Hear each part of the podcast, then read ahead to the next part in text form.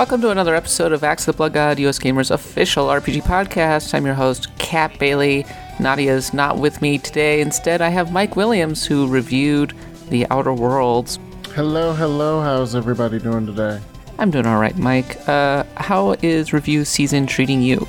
Uh, review season is treating me just a okay. I am surviving. I'm getting through it. I, it, it'll be fine. You knocked out a couple of big RPGs in just uh, under like maybe a week and a half. I did indeed. I did indeed. Uh, went back to back with Disco Elysium and uh, The Outer Worlds, uh, and they could not be two completely different types of RPGs, which is uh, pretty interesting and great for the industry. Like more variety is great, so I can't complain about that. Uh, and it helps that both games are relatively short, which is another thing I'm pretty happy about. Because uh, I'm uh, not not to. If you want to build a 60 to 100 hour epic, by all means, but uh, I'm increasingly finding that I don't have the time to play those types of games. Yeah, I'm in the process of playing the weird games like Death Stranding and Shenmue 3. Yeah, yeah. So like uh, it like if you want to build a game that's like probably what 20 to 30 hours is is the sweet spot now, I, I feel. Uh, I I think that's a good place to be and especially with both of these games uh, with Disco Elysium and The Outer Worlds, they feel like they're games that want you to play them multiple times and that's really hard to do when your game is like 60 hours long. I don't play games multiple times anymore. Yeah, yeah, we just don't have the time. There's way too many games. Yeah, I, I well, it's not only that. I think that if I were outside the games industry, I would pick one RPG and just play it to death until I hit like the 100 hour mark or something like that and be like, okay, I'm good. Like Witcher 3, many decisions to make. Probably I could play it again, but I don't see any particular reason to go back to it. Yeah, I'm generally not the type of person that goes back to games or movies or television shows. Uh, not because I don't really love some stuff and I would like to go back, but just because there's always new stuff to experience. I'm not starved, and especially when we're sticking with just games or even just RPGs. Uh, like Nadia has been trucking away at uh, Trails of Cold Steel. I know you guys have talked about that, but uh, like I own all of the Trails of Cold Steel games, but I have yet to actually start playing them. all right. Well, we're going to talk about the Outer Worlds in just a minute, and also we have an interview to run with Leonard Boyarsky and the rest of the development team, in which we ask him about a bunch of questions about the Outer Worlds. That's in the second half, so stay tuned for that. In the meantime, if you want to follow Axe the Blood God on social media, I'm at the underscore catbot. Nadia is at Nadia Oxford, and Mike is at Automatic Zen. I strongly recommend that you check out our newsletter, which comes out every single Wednesday, courtesy of Nadia, which includes some thoughts on what is happening with RPGs and also rounds up some RPG news just for you. And also, here's a really cool thing we're doing an Extra Life Marathon on uh, November 2nd to raise money for a children's hospital in the San Francisco Bay Area. We got a fairly modest goal to be working toward. Uh, our news, our reporter Eric Van Allen is spearheading that one, and it's gonna be a lot of fun. I think a bunch of us are to be on the stream at various points, and we're to have a bunch of guests. And yeah, like come in, tune in for a good cause. Okay, let's talk some Outer Worlds, Mike. You gave it a four out of five. Um, we had actually talked about maybe going for a 3.5 out of 5 like we were kind of on the fence about that. Why did you ultimately go up rather than down? Uh, i went up because i felt pretty good about it. Like we talked about the the 3.5 or, or 4 and we were sort of i was fuzzy about it. But when i slept on it and i woke up the next morning i was like nah this is a 4 i like i really like this game. And uh, as I said in the review, I think probably most of the waffling was down to the fact that I feel like it doesn't have a ton of ambition. Uh, it is very much that same Fallout New Vegas style, which itself was just sort of a transposition of the original Fallout games, brought forward into 2019 and they you can tell when they were designing the outer worlds that they were scoping it very specifically. They were like this is the game we're going to make and these are the resources we have and we're not going to go any farther than that. On one hand you kind of you're, a little saddened and you sort of expect maybe a little more.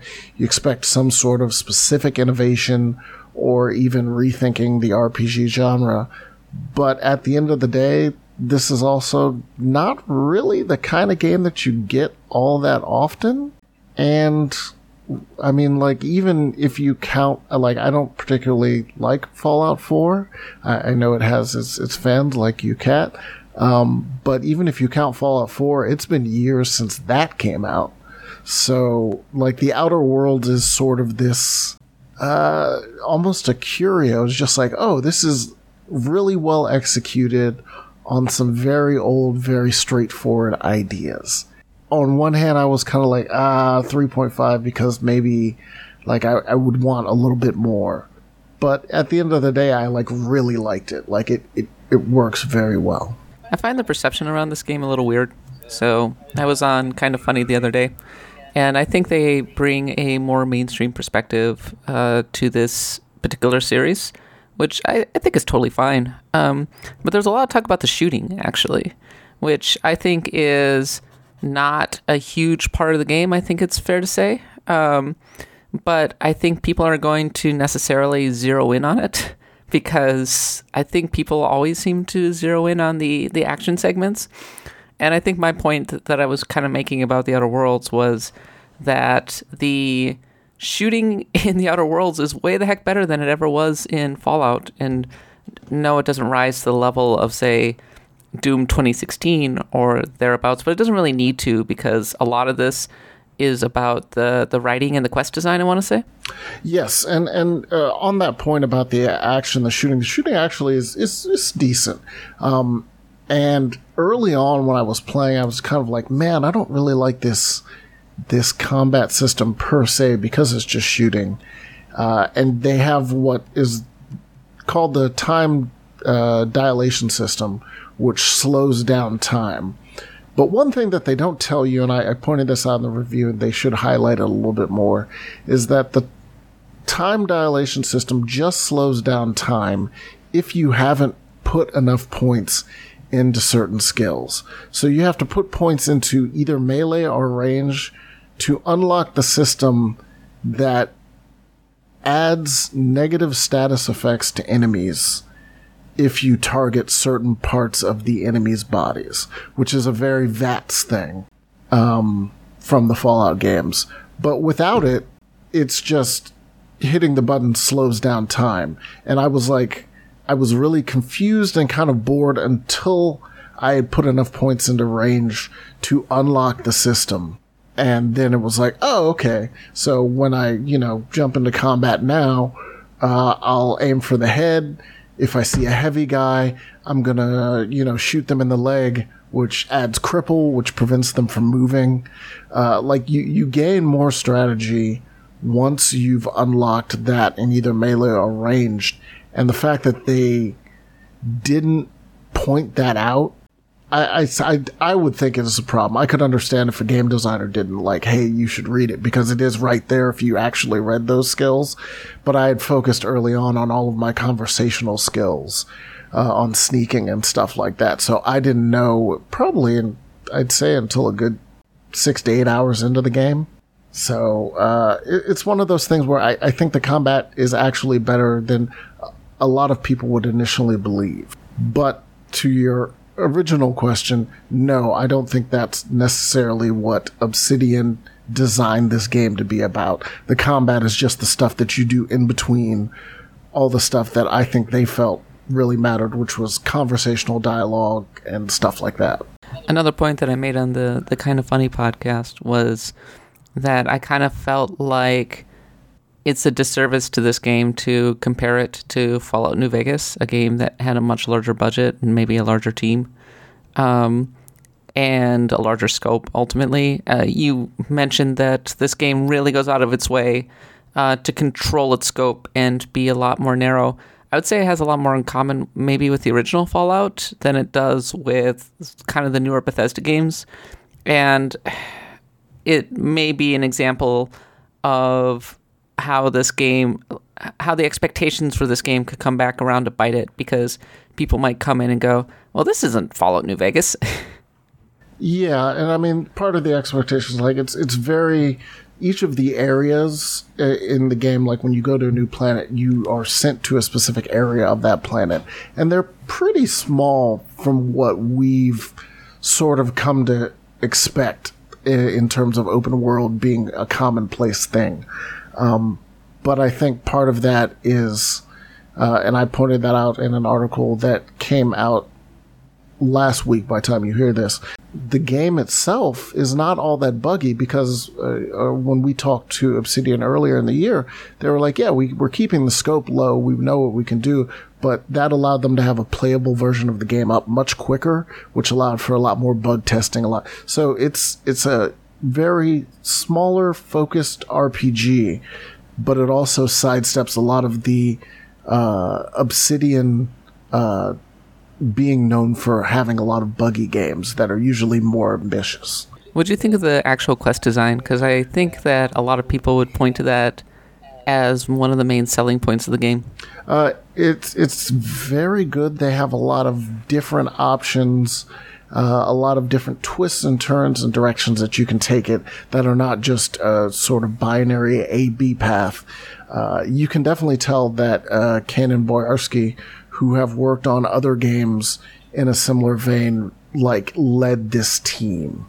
Talked previously about Vampire uh, the Masquerade Bloodlines, which they also worked on, which has that same vibe. Just every time you enter a situation where you can make significant choices, there's a lot of different ways you can go as you uh, reach each different branch, and and it feels good and meaningful and fun. I just uh, and I also enjoy that their Outer Worlds definitely seems to know what it is. Like from the very beginning of the game, it nails its tone and nails what type of game it's going to be for the entire thing. Yeah, I look at it sounds like there are some reasonably good choices, interesting choices to be made. Uh, during your review, you gave a big rundown about kind of the ways that you can play both ends against the middle and that kind of thing uh, when dealing with people and how there's often a lot of kind of gray area and when dealing with people.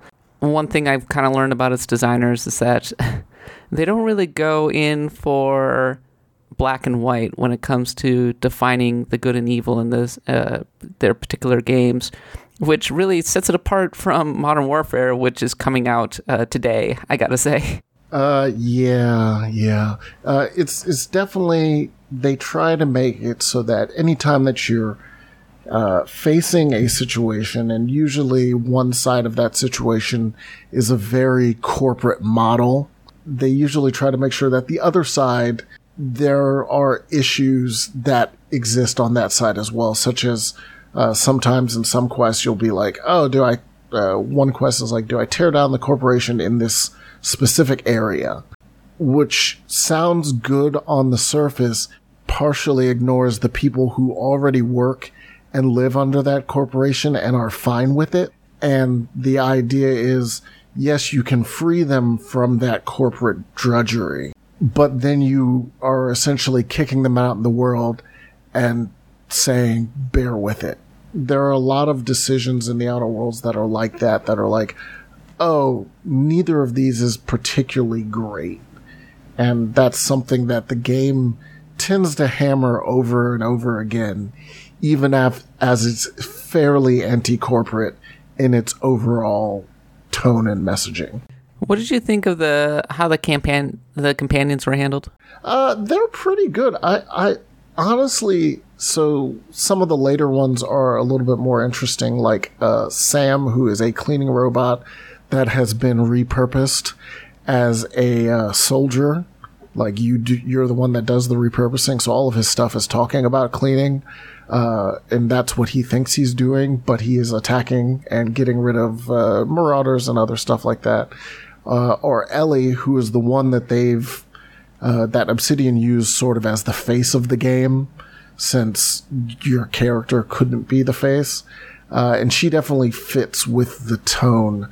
Probably your early two companions, uh, Parvati uh, and a another character I'm not going to mention for spoiler reasons, uh, are more grounded, more a, l- a little bit more realistic, uh, and I think also not only did I, I prefer the later companions because they fit more with the tone, I kind of miss the Mass Effect or Dragon Age thing where I would occasionally also run into more non human companions because non human characters give writers a chance to sort of explore some different ideas.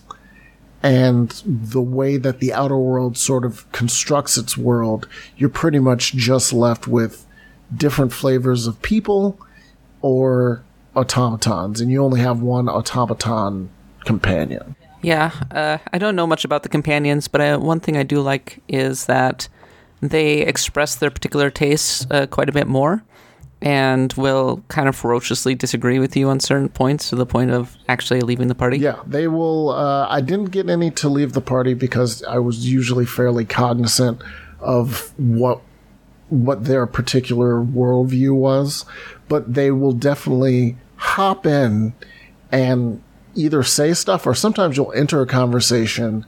They will have a conversation with whoever you're talking to before you start talking. Like, so they'll have a, a little interaction being like, oh, we know each other already. Uh, go screw yourself. Uh, but I'm here with this person. And so it does help flesh them out a little bit more. And uh, I, I, I really like the system overall. I, really, the entire game is just like a great foundation. I just, I think, wanted a little bit more, and I'm not sure that's entirely fair to the developer's intentions for it. Do you think that uh, I think a lot of a lot of people have been saying that the Outer Worlds uh, adheres a little too stubbornly to old school RPG design. Do you think that's fair? Because I, I think that a lot of this design in this game is like pretty timeless ultimately. It's just it doesn't really have a lot of the scale that people might be expecting from a quote unquote big budget RPG. Yeah, as I noted in the review, and I, I think part of the problem, and I brought up Disco Elysium before, is that Disco Elysium is an indie RPG that sort of rethinks or recontextualizes certain RPG mechanics and ideas. And that's on the indie side. And then on the big budget side, you have the games with a huge scope and these big worlds and tons to explore, even if maybe not all of that exploration is meaningful. And then the Outer Worlds is somewhere in between both of those. So I, I think you're right that the ideas behind it are very timeless. And I think in a world where Disco Elysium hadn't come first, the discussion around the Outer Worlds would be different. Hmm. You think so? Because I don't think a lot of people are actually aware that Disco Elysium is a thing. I don't think, in terms of fans, and and it's it's always important to uh, put out that when you go to like fan, like you go to Reddit or you go to uh, Era and you go into these threads about the Outer Worlds, the conversation is different. I think critics are driving this sort of uh, idea that the Outer Worlds is a little bit older because critics are the ones that have come from Disco Elysium directly to Outer Worlds. Like, I mean, I played them back to back, and it's hard not to entirely compare them when that happens. I don't think Disco Elysium will pick up steam until it comes out on console. And even then, I have my doubts just because it's a tough sell. Uh, isometric R- RPGs or top down type RPGs can be a pretty tough sell. Now, granted, Divinity Original Sin managed to break that mold um, by getting a gigantic groundswell of uh, support behind it. But even then, that wasn't until uh, the second game to, that it really, really took off. Well, the original Divinity was quite popular still and got really phenomenal word of mouth. Um, but it's also more of a traditional RPG and doesn't lean as heavily on writing, I don't think. Uh, yeah, yeah. Uh, it uh, Divinity Original Sin's like probably like 50-50. Like it's got some really good writing and it does uh, allow for some choices, but it's also pretty strong in the combat department uh, as well. So I, uh, I th- yeah, go ahead. I think maybe Disco Elysium will ultimately prove to be a better game, but The Outer Worlds is more accessible to mainstream players because it contextualizes the RPG stuff in a format that a lot of people understand, which is first person shooter type thing. And that ultimately is why it garnered as much attention as it did.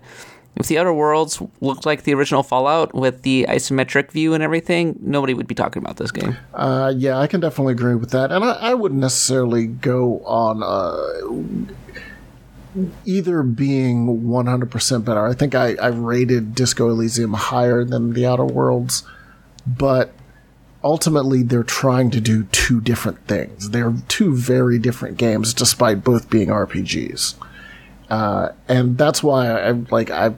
A lot of people have been like, ah, you know, Outer Worlds feel so, you know, straightforward and traditional and passe compared to Disco. And I'm like, well, but that it, it's trying to do a different thing. And again, the type of game that the Outer Worlds is, we don't have a lot of at all. Like, so I'm, I'm to take what I got, especially when it's done as well as it is in the Outer Worlds. I think the Outer Worlds taps into a real hunger among RPG fans who want this kind of first person big budget RPG, but they don't want it to be as quote unquote streamlined as Skyrim. Uh, I, I, think there's I mean, you can appreciate this, Mike, because I think you're one of the strongest uh, critics of Bethesda on the entire team.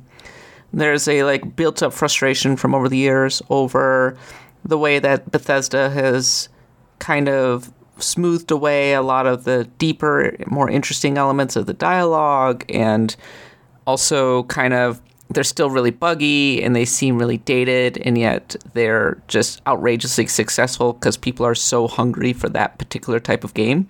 And I think Outer Worlds has gotten as much attention as it has because people see it as the the counterweight to that, the big budget open world first person RPG that actually has good writing and quest design. And maybe Outer Worlds isn't going to provide that right out of the gate, but perhaps a sequel will.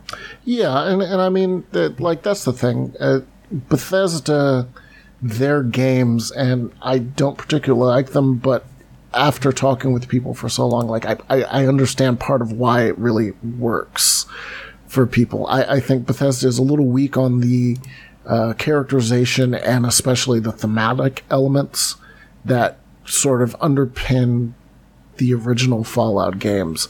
But what they excel in is sort of this wide open spaces and sort of really detailed, like, not necessarily mechanics, but just the world. There's so much stuff in it that you can touch and pick up and take different places. There's so much of that. And that is its own unique thing.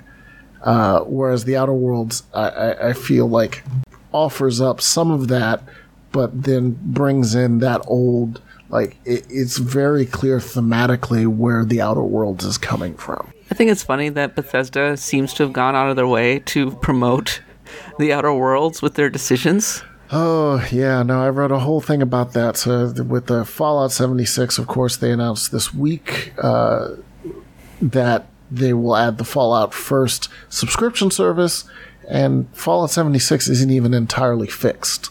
So, and then of course, uh, there's again, as going this week, the stories that Fallout First itself wasn't entirely working, which drives a lot of negative will, uh, like, I don't know what to call it, negative goodwill, but uh, a lot of negativity towards the Fallout brand as a whole, and Bethesda's handling it the Outer Worlds is like the perfect counterpoint to that. Even though when you talk to uh, anybody at Obsidian, they're they're very quick to downplay that. Like they're like, please don't. Like we're not like that. But the perception is the perception. It's it's it's uh, to a lot of people the fallout that should be. It's the diametric opposite of Fallout 76. Fallout 76 is a big bloated online RPG with ridiculous microtransactions and eh, like basically no storytelling whatsoever, whereas The Outer Worlds is a single player uh, much smaller RPG, a lot more sharper, a lot sharper, a lot more focused, with no micro- microtransactions, and goes really in depth and granular with its storytelling. Yeah, I mean, and it's missing most of the stuff that we've come to take from modern the modern game industry. Like you point out, no microtransactions. There's no DLC. There's no like extra skins or anything. Like it's just here's the game, here's the story, engage with what's here. It's done and that's great. so yeah, Outer Worlds. I think that we can recommend it for sure. It's, I think it's an RPG worth supporting, and I really hope that it gives enough bandwidth to um, Obsidian that they can successfully pitch an Outer Worlds 2 to Microsoft as an Xbox One exclusive. Yeah, and I and I definitely think they will. Like in part Xbox 2, Scarlett, whatever. yeah, you definitely get the feeling that this was a, a good foundation to start on. And proof of concept. Right. And if they can build on that with more resources and not blow it out too far, they could have something pretty special on their hands. Yeah, I like that it's a big budget game that's I mean, it so I did a read play watch. That's a series that we do around some games where we ask the developers what people should read, play, and watch before playing a particular game. And I just love Leonard Boyarsky and Tim Cain because, like, a lot of developers would be like, "Oh, I, th- I think you should watch Star Wars," you know, and they're like, "Well, why don't you try this sci-fi novel from 1906?" About uh, the sun going out and people fighting the forces of darkness from the last redoubt, and also watch Brazil. And I'm like, you guys are really like, okay, I'm gonna do that. and that just tells you what their mindset or where they're coming from or how they geek out about the assassination of William McKinley. Uh, I, they have a great sensibility. They bring a great sensibility to this particular series. A lot of people compare it to Futurama, and I don't think that's a mistake because uh, Tim Cain is a lot like somebody who would have written for uh, Futurama, like David X. Cohen. Uh, both similarly nerdy, I think, and really appreciative of that particular genre. So I hope that The Outer Worlds ultimately sells really well. I think it will. And that that is the foundation for the next level up. Okay, Mike, thanks for coming on the show. Uh, next, we're going to have Leonard Boyarsky on the show uh, to talk some more about the Outer Worlds, along with the narrative designer of the Outer Worlds. So don't go away, and we'll be right back.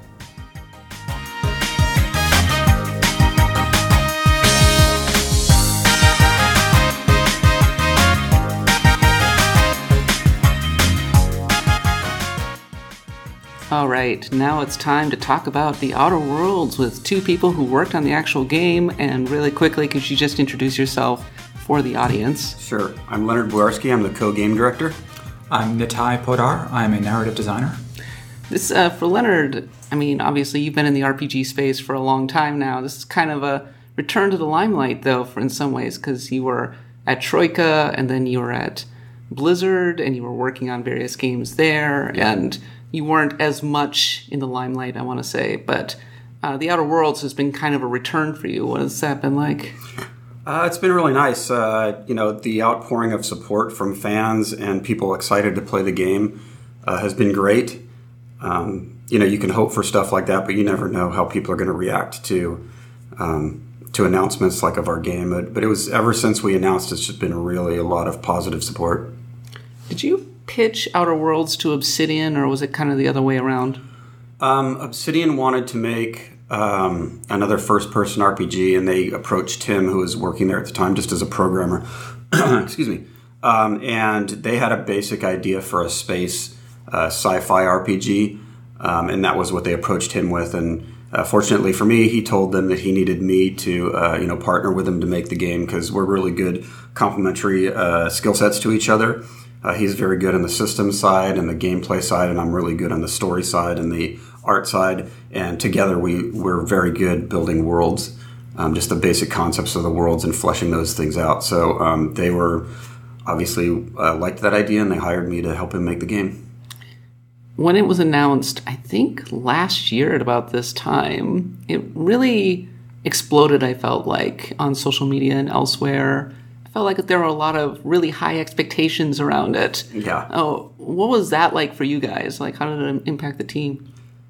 Uh, it was, from my point of view, it was really great. It was exciting. It was, like I said, you never know how people can react to these things, and it was just very, um, you know, just just just great to hear that.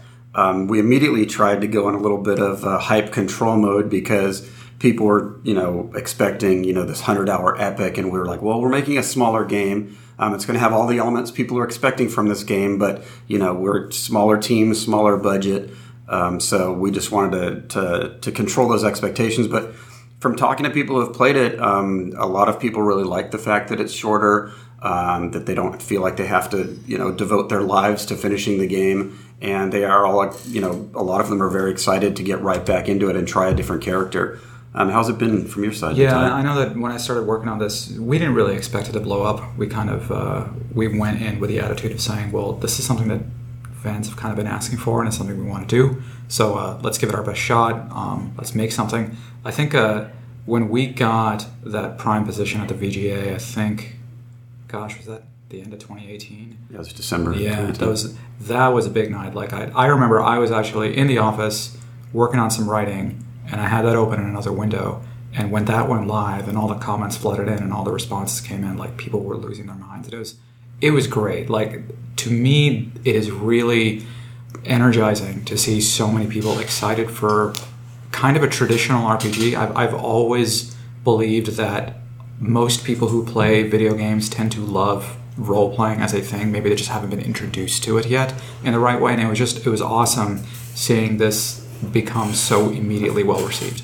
But at the same time, it kind of ingrained this idea that it's like, well, it's going to be Fallout New Vegas right here. Like that must have been kind of rough on you guys. Yeah, and I think we did a we did a we did a good job of of, uh, of clarifying what the game really is in the months following that announcement. We were very upfront about the size, the scope of this game, but um, the budget we're working with, and, and what our roots really are. Like, yes, Obsidian is well known for Fallout New Vegas, and there's a lot of New Vegas in the DNA of this game. Um, but it is a game that stands on its own feet and it's trying to do its own thing. I mean, so Leonard, obviously, he's worked on Fallout and, uh, you know, Bloodlines and everything, but I would love to know, like, what kind of uh, history you bring to this project. Um, I, this is my first project. wow, okay. Yes, I know. I say that to myself every day.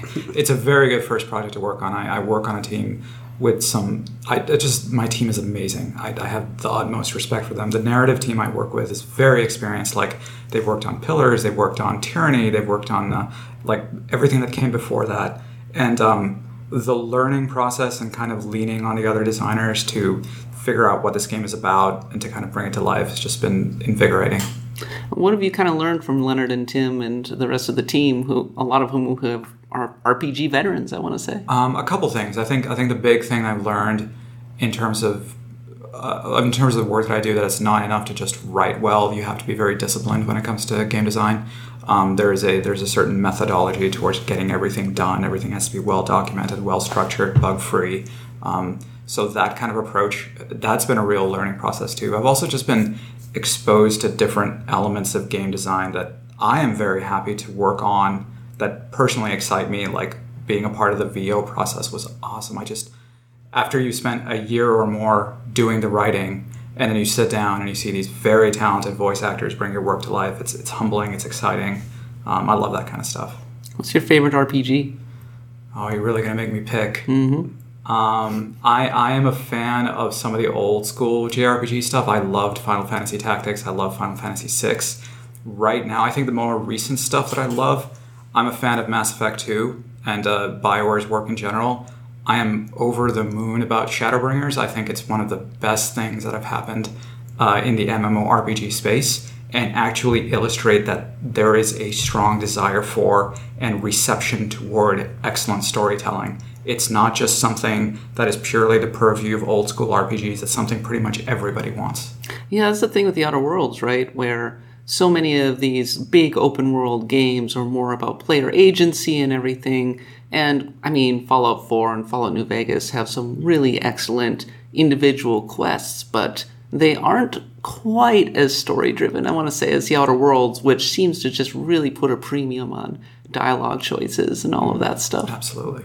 I mean, that's just part of Obsidian's DNA and mine and Tim's DNA. We just love um, making a game where players can play any way they want to, and the game feels like it's supporting it. Um, we don't ever want the players to feel punished for choices they make. Um, but if you make certain choices like killing everyone, the game is going to react to that, and you're you're making your life more difficult. But you know, uh, the fact that the game supports that or supports you know just stealthing through areas or or killing people or talking through quests. Um, all of that stuff to me is very rewarding in RPG design, and I feel like we're RPG evangelists.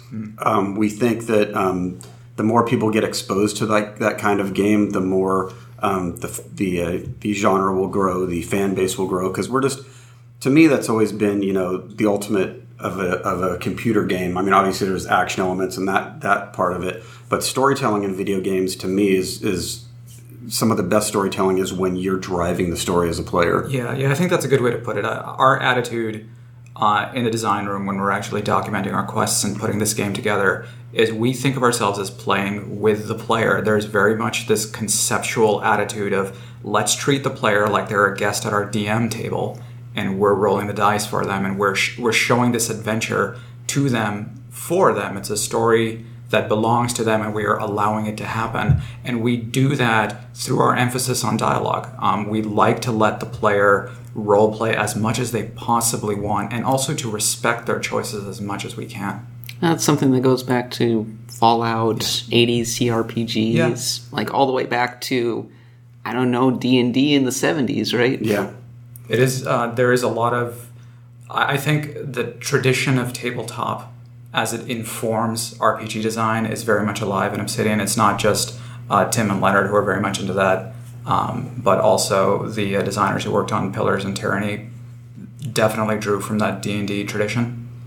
it was just um, for me when I first heard about D and D. Ironically I never got a chance to play it when I was younger because I didn't know have a group of people who played it, and it's very difficult to start up a group uh, to play when you're trying to read the rules and going, okay, I you know took all this time to make a character, let's play. In 15 minutes, and everyone's dead because it's very punishing. You don't understand about massaging the rules as you play, but ironically, that also that gave me this kind of way more story driven, uh, way more like kind of like how we've developed games, like that you can really define a character in an exciting world in an exciting way. Um, just thinking about how that would play out in a game is was something that really sparked my imagination early on. I've told this story a few times on this podcast, but my first tabletop experience was in Shadowrun. And that game is a very, it's a little like Outer Worlds, actually, in that it's very conversation driven, like your choices make a big difference. And I was just like, I, I'm the worst person. I was just like, wow, I mean, heavily armed gang, it's all right. We'll just go in guns blazing. That did not work out so well. there were many choice, many ways to solve the problem. Yeah. Guns blazing was not one of them. Yeah, that's that's one of our pillars of quest design. Is there have to be many ways to approach whatever quest you're on. Um, you should not be forced to do something purely through combat. If you have built your character to be a diplomat, then there should be something you can do through speech that will, if not get you through the quest, then certainly make your path easier. I was having a conversation with one of the designers a little while ago about being evil in the Outer Worlds and what an interesting kind of path that can be because if you are just determined to go out and kill everybody, that becomes really self destructive. But somehow you guys have made it so even if somebody's determined to kill everybody, they can still finish the game. Yeah, your game is much shorter because you're not going to be doing a whole lot of side quests. but we made the main quest so that you can finish it, even if you kill the NPCs before even talking to them. Um, you know, obviously you have a ship's computer. You can't kill her because she's kind of driving some of the stuff, and she's a computer. Um, but that you know, that's just always been the holy grail for us is just letting players play however they want. And the other interesting thing about that, obviously, that's there's no question that that's an evil playthrough. But we also give you the option to join with the antagonists of the board who who do feel very evil. And I'm not going to say they're not, but when you try to join with them or do you do join with them, uh, they have reasons for what they're doing. We wanted it to feel like okay, given the circumstances, this isn't a ridiculously evil decision. It might be very um, leaning in that direction, but they have their reasons, and that's kind of across the board when we write NPCs, um, even ones who may be espousing things that we personally don't agree with. We want them to feel like real people, uh, granted in an absurd situation, but that have real motivations and that that um, have a reason for doing what they're doing, and not just because it seemed like the game needed somebody in that position. When I look at your body of work and your and Tim's body of work through the years, it always seemed like you've been fascinated and repelled by marketing and branding. Yes. like going back to the original Fallout, and then Yeah. I mean, there was a strong strain of that in Bloodlines as well. I feel like, and then now here in Outer Worlds, which I mean, kind of an anti-capitalist screed. I want to say. Uh, Well, you know, I've, I've often said I'd be fairly uh, hypocritical if I'm doing these press tours trying to get people to buy my game. It's all about the evils of capitalism. um, you know, I think you can take anything to bad extremes, and I think if you give yourself over to any ideology so completely that you're not considering things or just blindly following a, a, a creed or a belief system or whatever it is, that you're not making your own decisions, and that's kind of you know the f- free will of a human being um, to determine what your life is going to be like if you're so fortunate to live in a society that allows that.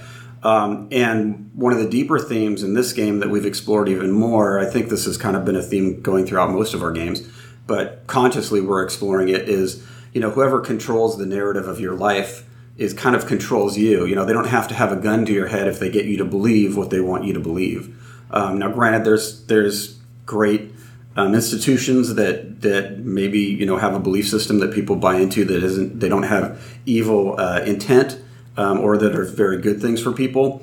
But if you've given up control of of, of your uh, how you view the world, you're at other people's mercy, basically. That's really how we designed the antagonists, the board in this game. Is they are not necessarily, although there is an element of them to this, they're not necessarily the um, militant police who holds everyone down with a gun. They have just conditioned everybody to listen and obey, and they kind of take their service for granted.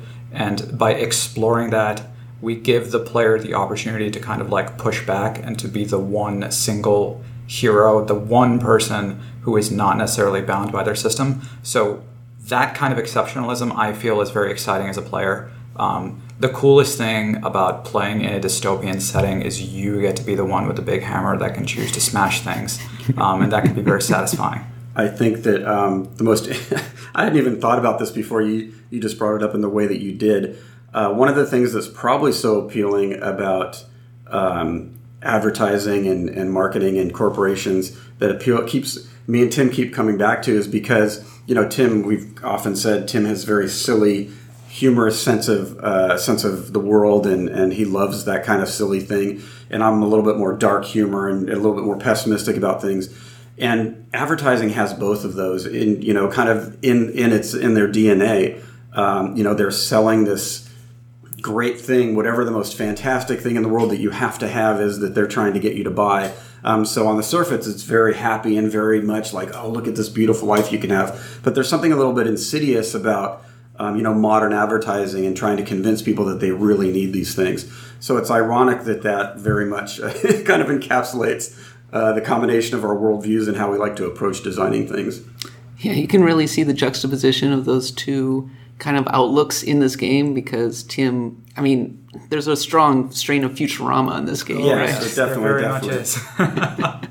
Like I, I played the first hour or Mm-hmm. thereabouts um, during a preview event a little while ago, and I was like, "Oh my god!" Like just the vibe of this, the colors, the yeah. designs of the ships and the enemies and everything it feels so Futurama. And Yeah, I'm a, I'm a pretty big fan of Futurama and Simpsons. So if given free reign to do humorous stuff, I think some of that is going to come out. Um, but we also try to remember that there needs to be an undercurrent of something like disturbing and dark and unsettling beneath the fluff and the humor. And I think that is what makes the, the Outer Worlds style so unique, is we combine them both in a pretty effective way. Yeah, I mean, Leonard, supposedly you were the one who came up with the idea of the end of Fallout where the, the vault dweller gets exiled back into the desert, right? Yeah, it came out of a conversation that me and Jason Anderson, our our third Troika brother, um, had when we were. I was personally supposed to be doing the end movie, and I'm like, what am I gonna? It's, it this big party when the vault dweller gets back to the vault. I'm like, what am I supposed to show like balloons and people like having a party? at That that doesn't sound like a very interesting thing to portray. And then we're like, oh, we'll, we'll, we'll tell some sort of story there. And then as we just talked about it, we came to the very quickly came to the conclusion there's no way that they would let you back in the vault. They were so xenophobic.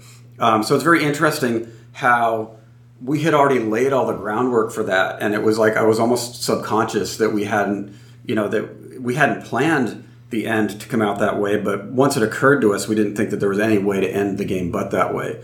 Um, Tim was a little bit hesitant at first, um, but we were able to convince him that, that it would be a very impactful ending, and, and I'm glad we did because I, I, personally think that that is just a, just a very um, haunting ending to a game to, to feel like you've you're yes you're the hero, but you've paid the price for being the hero.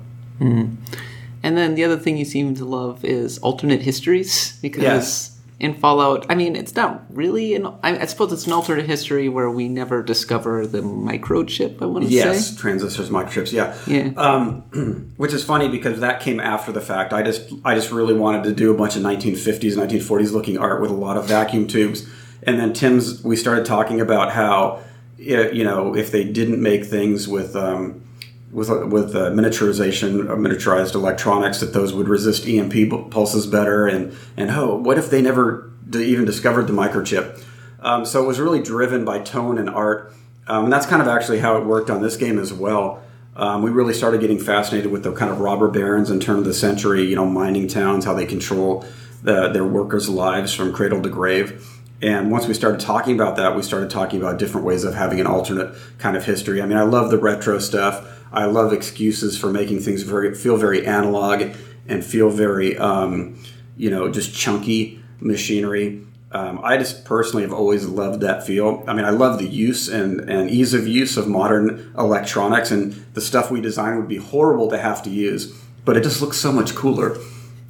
And then the rumor in the Outer Worlds, consistent rumor, and people seem to treat it as gospel, is that it's an alternate history where Will- William McKinley survives the assassin's bullet. Well, what's really funny about that is so kind of like with the transistor thing in Fallout, um, we first, Tim started talking about very Futurama esque um, corporations, and I started talking about, you know, the, the sociological part of that, and we meshed those things together.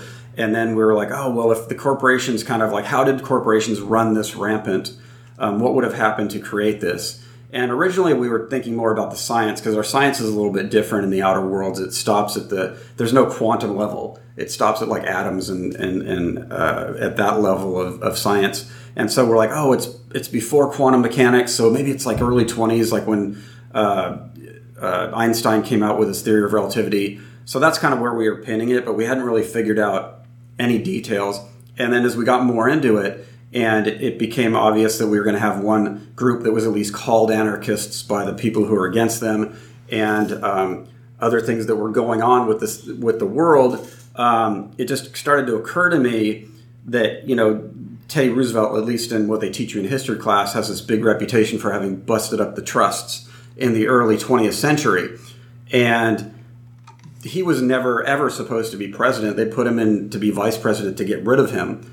And then ironically an anarchist killed McKinley, so we're just like, well this is this is perfect. This is obviously what happened in this world. And we hadn't really we talked about it a little bit internally. We hadn't built a timeline from there to the, to, to now what the now of the outer worlds is.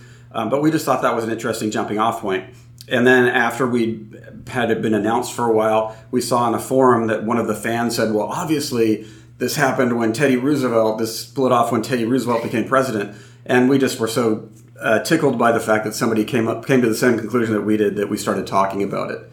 Um, it was really just a little backstory detail that wasn't supposed to be a huge thing in the game or anything, but it was weird how it just kind of really fell into place with what we were talking about. McKinley is such a hilarious poll because he's virtually unknown today. and he did. I, I think I'm thinking of the right one. Yeah, like he was killed by his doctors, basically trying mm. to hmm. save him. Um, it's just it's almost it's almost very outer worldsy it's in that. Very outer worldsy. um, there are interesting medical practices in this game, and most of them have like a maybe sixty-seven percent chance of not killing you. On the the front of making choices and dialogue choices and everything, Um, I'm not going to get into spoilers too much, but there's a pretty big one early on, and I would even say that there was. It reminds me of a similar choice in Fallout 3, and I assume that you can probably guess what I'm talking about. And I'm a little bit curious, like why why front load the game with such a big choice? Well, we really wanted to kind of introduce the um, the choice and consequences very early on, and it was also a way of us tutorializing it a little bit, um, showing you that you're at certain points you're going to have to make these choices. There's no easy way out. Um, there, you know, it ends up being in a gray, morally gray area, and you know, when you first meet these two groups of, of people, it's kind of seems a little cut and dried, but the dig, the more you dig into it, the more it seems a little bit of a gray area and you're not quite sure. And then what your companion kind of chimes in at a certain point. Um, it just feels like, I mean, those our game is based around that kind of thing. So it, it only felt natural to have the first area revolve around something like that. Yeah. Um, since I, I, wrote most of the Emerald Vale area, uh, that area was designed to be a microcosm of the game itself.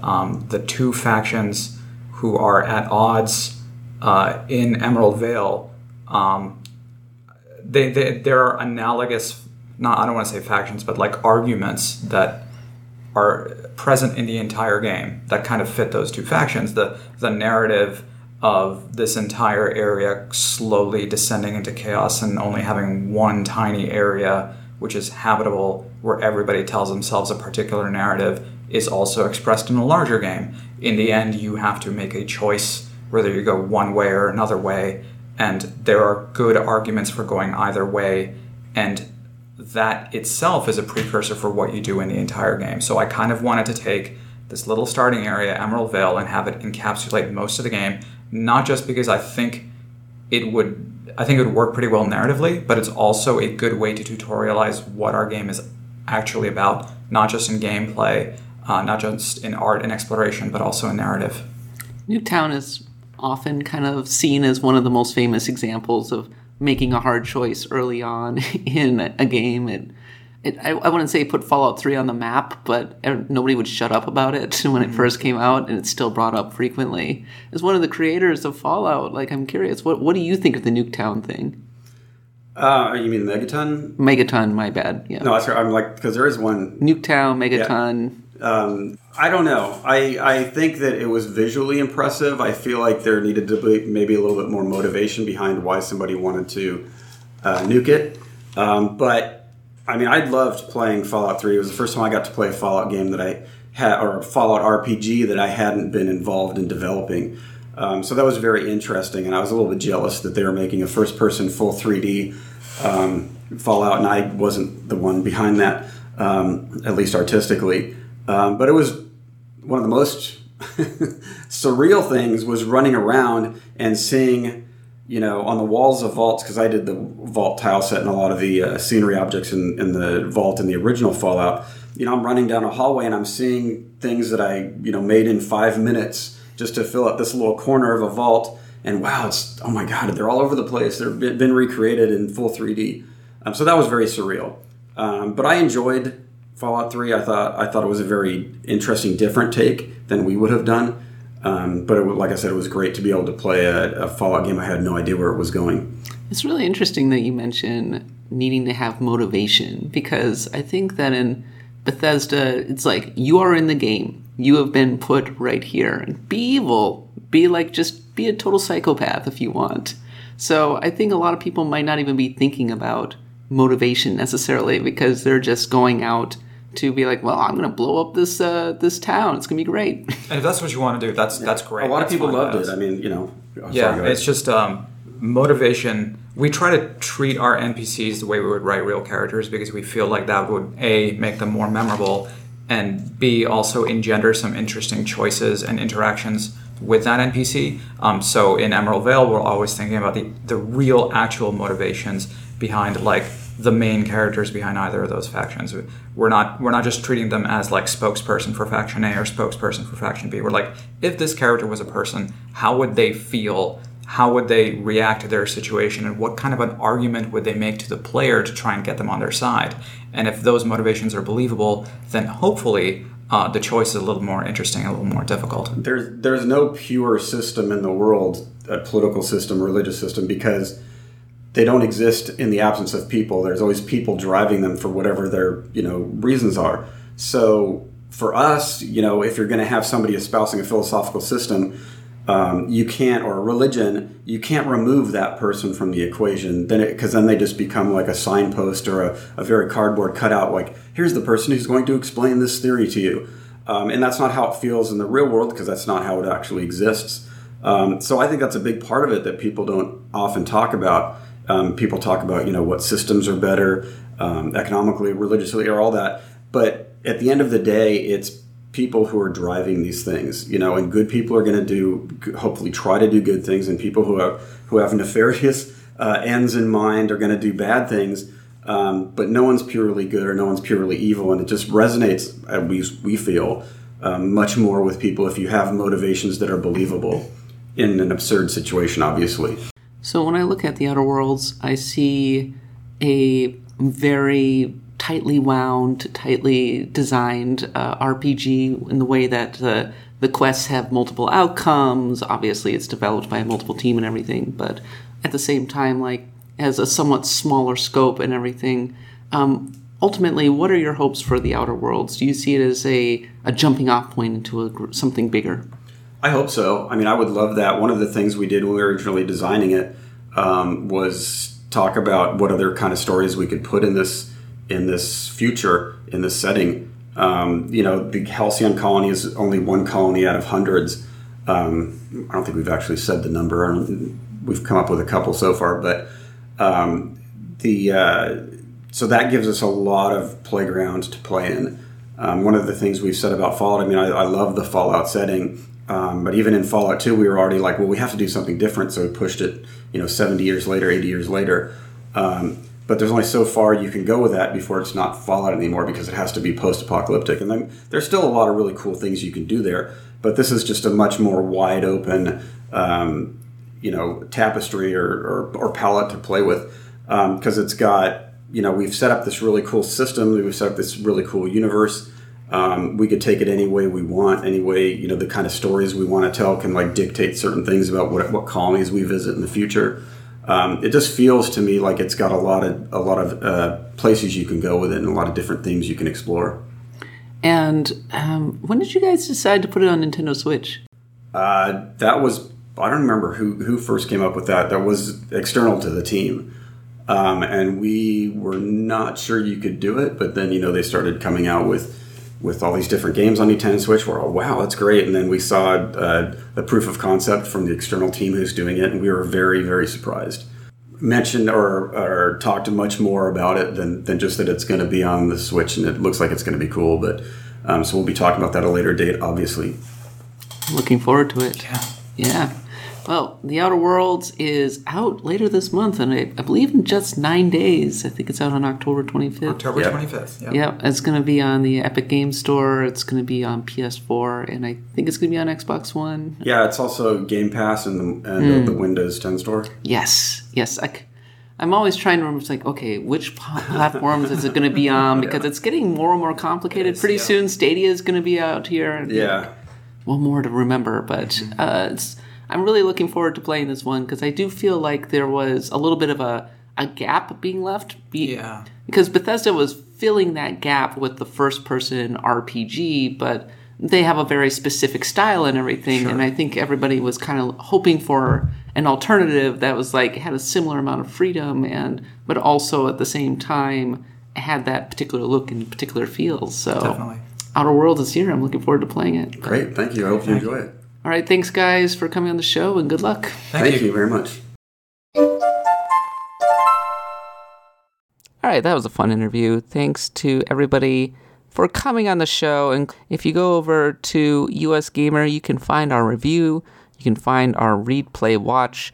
Mike wrote a bit about how it's refreshingly bug free. And also, we got a bunch of guides if you are needing some help on the Outer Worlds. Uh, other things that you should be checking out. Uh, when this podcast comes out, uh, we should have a pretty in depth look back on the legacy of No Russian if you're into Call of Duty. I had a chance to play Shenmue 3 and captured some footage from it and put it into an article. And it was pretty harsh on Shenmue 3. I apologize. I think my main problem with it is that where the original Shenmue was very forward thinking, Shenmue 3 just is way too focused on nostalgia and being a throwback to the original Dreamcast. And in that respect, I think it's contrary to the spirit of the original games, which really sought to create a living, breathing digital world that really kind of immersed you really deeply. And yeah, so maybe go read my thoughts on that. We'll have a lot more coming out next week as well. But in the meantime, uh, Axe of the Blood God, US Gamer Podcast. You can find us on iTunes, Stitcher, wherever podcasts are sold. Follow me on Twitter at the underscore catbot. Mike is at Automatic Zen. And of course, Nadia is at Nadia Oxford. We're going to be doing an Extra Life Marathon on Saturday, November 2nd, 24 hours for a good cause. Come and throw some money toward a San Francisco children's hospital while watching us play video games. Okay, lots more RPGs to talk about, including a console RPG quest. It's almost time for another one. But in the meantime, thanks for listening. I've been Kat Bailey, and until next time, happy adventuring.